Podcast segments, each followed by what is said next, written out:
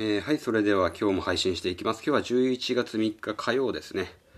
えー、もうかなりね、外は寒くなってきました。えー、僕もね、え、なかなかね、季節の変わり目がね、鼻炎が結構ひどくなるんで、え、ちょっとね、聞き苦しいところもあるかもしれませんが、え、そこはね、え、申し訳ないという気持ちで配信しています。ということでね、今日は、え、自分の感情を操り、やりたいことを実現するための具体的な3つの方法ということを、えー、ご紹介していきます。まあ、自分がね、本当にやりたいことをすることで、まあ、充実した人生であるとか、それによって、え、生産性が上がって自分自分も稼げるようになりますとか、えー、そういうことが言えるわけですけど、えー、まあ、そういそうは言ってもね、それがなかなかできないんだと、そう思う方も多くいらっしゃるかもしれませんが、え大丈夫です。今回はね、え脳科学的で具体的な、ね、方法というのを3つご紹介します。えー、まず1つ目あ3つですね、えー、3つご紹介します。まず1つ目が、えー、感情のコントロール方法ですね。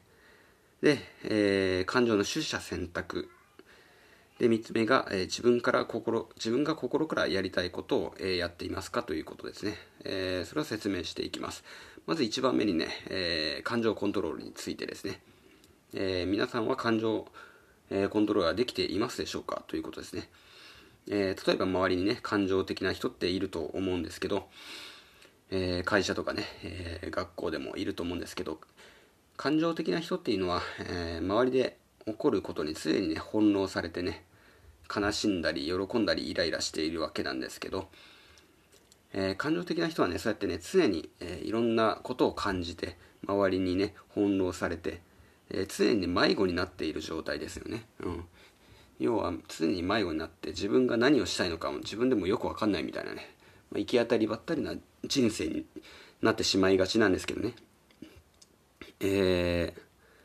まあそういった人は目的をなかなか達成できませんよということですね。えー、例えばですね、え恐怖とか不安という感情は特にね、え原始時代には大いに役に立ちました、うん、原始時代はえー、狩りをしてたわけですよね、人間っていうのは。マンモスとかをね、取りに行ってね、狩りをしていたと。で、常にね、命の危険と隣り合わせだったわけですよね。えー、道路もね、今みたいに整備されてるわけじゃないし、道もないしね、えー、知識もない。うん。どこにね、虫がいてね、サソリが危ないかどうかもわかんないわけですよね。ムカデが危ないかどうかもわかんない。えー、食べたらうまいかもしれない。食べようとして刺されて死んでしまうかもしれないと。常にね、セキュリティ面が悪いと常に外敵に襲われるリスクもあると熊とかに襲われるリスクもあると。なんで恐怖心ってのはもう生き抜く上で最大のね価値があったわけですね、うん、必要不可欠だったわけ。ただねこれね今関係ないです。今ほとんどね安全になりました。人間の生活はね。あまあ道路でね車にひかれるかもしれないみたいなリスクはありますけど、うん、それもね基本的にね交通整備されてて信号にね渡ると信号を渡る知識もね幼少の頃から教わってねととにかく安全なわけです。なので、え基本的にそういった感情の9割が不要となっているわけですね。でつまりねほとんどの感情が実は必要ないっていう世の中になってるわけです。じゃあね感情をコントロールでもできないじゃないですか。じゃあできる人とそうでない人の差はどこで生まれるかというと、えー、人生のゴールとか、えー、目標とかゴールそういったものを持っているかどうかということになります。で、えー、人生のゴールや目的を持っていれば無駄な感情には支配されないということですね。例えばですね自分がお金持ちになりたいとか、えー、いい大学に受かりたいとかいい会社に就職したいとか美しい彼女が欲しいだとかねそういうふうに思っていたとします。そういったゴールを持っていたら、えー、そのためにどうすればいいとということを考えるようになりますので無駄な感情に支配されることがまず少なくなってきますよね。うん。これは無駄だと、うん、思うことは排除できるので、えー、有益な情報に対して目が行くようになりますのででまあ、まあ、そういった人生の目標やゴールというのを持っていれば周りのか周りに支配されない感情に支配されないので、えー、望んだ人生を手に入れることができるということになってきますね、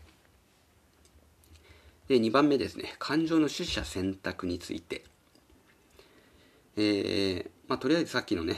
言ったことで生命維持にね感情はもうほとんど必要ないですよということは分かっていただけたと思うんですけど、えー、まあ、感情はねもうほとんど娯楽だと言われています、えー、まあ、エンターテインメントだ感情はもはやエンターテインメントの領域だと言ってもね、えー、当然ね映画とかねドラマを見て感動したりね泣いたりすることはあっても人生でねえー、めちゃくちゃ嫌なことがあると、うん、そういった時はね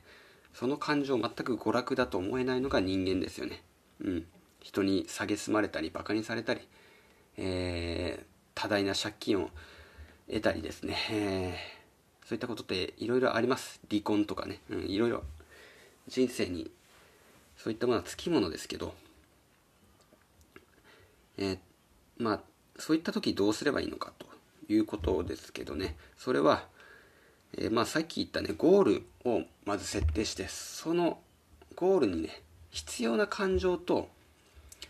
ゴールに向かうために必要な感情と不要な感情っていうのが、えー、取捨選択しできないといけません。取捨選択。うん。ですね。例えばですよ。具体例を挙げると偏差値 30, 30ぐらいのまあ、めめちゃくちゃ偏差値が低い高校3年生がねいきなり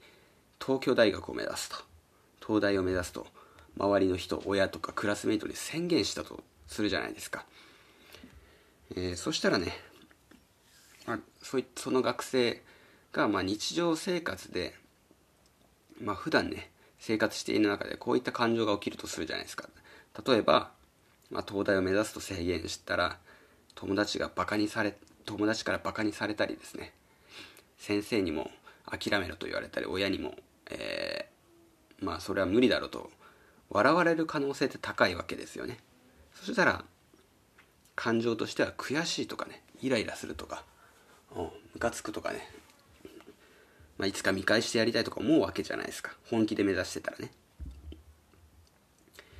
で、えー、もう一つ感情があるとしてえー、まあ、そういった学生が、えー、普段テレビ朝とかテレビ見たりするじゃないですか。テレビのニュースで悲惨な傷害事件とか今多いですよね。うん。虐待とか子供の虐待とかね。あ通り魔とか。そういったニュースを見た時に、まあ、悲しいなとか不安だなとか道歩くの不安だなとか思思うとするじゃないですか、うん、当然誰しもがそういった情報にさらされるわけですから、えー、そういった感情は湧き上がってきます。ですがこの2つの感情さっきのね、えー、バカにされた悔しさと、えー、テレビから得た悲しみこの2つから取捨選択するとしたら当然1番目のね、えー、バカにされたことで得られる、ね、友達からバカにされたことで得られる悔しさだったりイライラの感情になる、えー、わけですよね。それは当然その悔しさやイライラは、えー、東大を目指すための、え、ゴール。東大というゴールを目指すに近づくための、え、必要な感情だからですね。うん。それで悔しいと思うことで、まあ、勉強につながるわけですよね。見返してやりたいという気持ちが原動力となって勉強に進むということですねそれに対して2番目のねテレビで見たことで起きる悲しみや不安これは東大に合格するためには何の役にも立ちませんむしろね、それを聞くことでむしろテンションがちょっと下がるわけじゃないですか。悲しいなと思って。うん。世の中には通り魔がいるんだ、悲しいな、危ないなとか思うことで。うん。むしろね、それに注意がそれてしまってね、勉強への集中力が保てなくなったりね、えー、モチベーションが下がる恐れもある。ということから、まあ、有害とも言える感情になってくるわけですよね。ですが、えー、さっき言った通り、えー悔しさとか苛立ちそういったものにそういった感情にばっかり目をね、えー、注視してね、うん、そっちを観察して、えー、怒りを増幅させていくことで、えー、何が起きるかというともうどんどんね東大に近づいていくと。勉強に対する、え意識がね向いていくのでそれを、えどんどんね、え原動力になっていくわけですね、えなので、えそういったふうに考えていきましょうということですね。で基本的に人っていうのはね何か大きなことに挑戦しようとするときね、え、恥をかいたりねバカにされることを恐れようとしがちですよね。うん。例えば YouTuber で一攫千金を目指したいという時に、えー、でも恥ずかしいじゃないですか。顔を出してね、えー、面白いなんかねスライム風呂に入ったりねなんか面白いことをやったら再生数が取れると思ってやるんですけど多くは失敗する。再生数がね3回とかね。あえー、なんで俺のは3回なんだ。みんな何万回も再生されてるじゃないか。俺のスライム風呂はなんで3回なんだみたいな。そういう風になってくるわけなんですけど、えー、そういったね恥をかいたりねバカにされる。それをね友人に見られるのはめちゃくちゃ恥ずかしいとかね当然あるわけですけど、えー、その結果人はね挑戦をしないという選択肢を取るか初めから挑戦しないという選択肢を取るか挑戦はするんだけど誰にも言わないでひっそりと挑戦するかの2択になると思うんですね。基本的に、えー、でもねそれどっちもやっぱり、えー、夢には近づけないということですね。それは何でかっていうと、えー、他人にバカにされるっていうね反応を得ることができないから、うん、周りからバカにされることができないから、うん。えー、なのでさっきも言ったんですけどそれが得られないということはですね悔しさを得られないんですよ。要は悔しいという感情がその夢やゴールを達成するための、えー、有料なガソリンでありエネルギー源と考えると、えー、ばそバカにされないことでそれが全く得られないんですよ。要はガソリンを入れないで車を走らせるようなもんで。当然それはね、えー、効率が悪いということですね。なんで他人からねビッグマウスだと言われようがバカにされようがね、えー、逃げないでいること。これが夢に近づくための、えー、大事なことになってくるということですね。なんで、えーまあ、ゴールに無関係な感情は自分に許可しないことであったり、えー、ゴールに関係がある感情は買ってでもねそれをもらいに行くと。で存分に味わうということが大事ですね。まあ、一回バカにされたら悔しいじゃないですか。それを何回も何回も思い返して、それをね、夢を達成するための行動のエネルギーへ変換していくということが大事になってきます。で最後ですね、えー、最後は自分が心からやりたいと思っていることをやるということですね。基本的に人は、えー、やりたくない会社勤めをしている方って結構いると思うんですよね。ですが、それによって、ね、例えば集中力を持続したりとか生産性を上げたい能力を高めたいとかね仕事を楽しみたいと、えー、そういった希望を持っていてもそれは全部達成できないです、うん、それはねやっぱりやりたいことをやらないとそういったことはねできないんですよ。基本的に。で、えー、まあ、世の中多くの人が親とかね周りに刷り込まれた情報で進路を選択しています。いま、えー、だにね公務員とか大企業を目指す人が多いのは親にね子供の頃からそういうふうに刷り込まれて生きているからですね、えー、まあ、そういうふうに刷り込まれたせいでいつの間にか人はね自分軸ではなく他人の人生を生きるようになります。他人軸で生きるようになります、えー、ですがね、えこれね問題があってえー、そういうふうに実際に公務員や、ね、有名企業に一流企業に勤めたとしても、えー、それが本当にやりたいことでなかない職種の場合その人は幸せになれないんですね、えー、虚しい人生をどこかね虚しい人生であったり、うん。まあ、悲しい人生を送ることになります。でいつかね、えー、自分がね最後死ぬ時に間際になってね、えー、本当にやりたいことをやっておけばよかったと、世の中の多くの人がねそうやって亡くなる間際にね自分がやりたいことをやる勇気を持てなかったことが、えー、最大の失敗だったというふうに後悔しながら死んでいくという統計が取られています。あなんでね、えー、自分のやりたいことをやっていきましょうということですね。そうならないためにもですね。なんで、えー、まあ、周りの反対を押し切ってでもですね、自分のやりたいことをやることが大事になってきます。えー、まあ、やりたいことってじゃあどうやって見つければいいのっていうことで、まあ、一つ簡単なヒントをお伝えしたいと思います。それはね、え自分でね、お金を払ってでも学びたいことって何ですか？ということですよね。えー、例えばね、僕はね、え、もうかなり10年以上前なんですけど、えー、ウェブデザインの学校、まあ、半年ぐらいのスクールなんですけど、100万ぐらいかかるんですけど、それ通ったことがあります。100万ほどかけてね、えバイトでね、バイト代を貯めて、え貯めた100万円で帰ったことがあります。うん。で、え自分にとってね、えウェブデザインであったり、まあ、ウェブデザインがしたくて入ったというよりは、まあ、アフィリエイトとかね、え副業したくて、えー、簡単なデザインの知識を学びたくて僕は行ったんですけど、えー、まあ、それぐらい自分にとってインターネットとか、えー、家でねやる、え在宅ワークっていうのはそれぐらい価値があることだったんですね僕にとっては。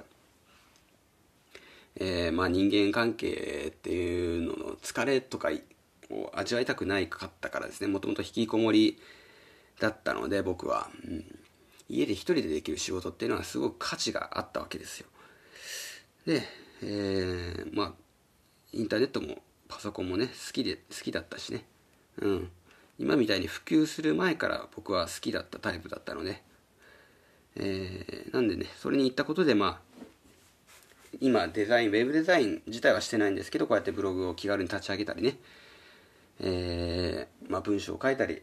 IT リテラシーが結構高まったことは本当に良かったなと思っています。なんで、えー、まあ、結局ね、そういった自分が本当に好きなことで投資したことはね、後で役立ちますよということですね。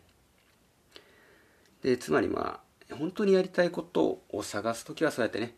自分がいつの間にかお金を出してやっちゃってることっていうことに目を向けたら結構簡単に見つかります。ということで参考にしていただければと思いますね。えー、ということで今日はね、えー、感情に振り回されずにやりたいことを実現されるための方法というのを、えー、3つご紹介しましたね。うん。僕もこうやってね、毎日こうやってね、え、配信してますが、毎日仕事もしているわけですよ。うん。で、毎日ね、人間関係に疲れているわけですが、こうやってね、家でね、えー、副業して、え実際にね、まあこのラジオ配信は全くお金にはなってないですけど、まあ一応練習のためにやってますということですよね。まあ、いつかこれがね、お金に変わる可能性もあるわけですしね。うん、で僕は家族も子供もいますので、えー、リスクは取れないと経済的なリスクは取れないのでこうやってね、えー、無料でね今はねインターネットで、えー、お金を稼ぐことができるようになった世の中がそういったね設備が整いましたのでやってるということですね。これが一昔前だったらもう自分でね、え個人で生きていくにはもう起業するしかなかったわけですよ。リスクを冒すしかなかった。うん。なんで昔はねそういった借金でね離婚したりとか、えー、まあ自己破産したりとか惨めな思いする人が多かったわけですが今はねインターネットの普及で、えー、何でもね、えー、無料でノーリスクで、え、起業できるわけですよねなんで、えー、毎日ね配信コツコツやっていきましょうというのはそういうとこに、えー、理由があるわけですねということで皆さんもね、えー、頑張ってね今後もね配信していただけたらと思っています。ということでね、今日はね、え、ちょっと長くなりました。これぐらいで終わりたいと思います。それでは、いってらっしゃい。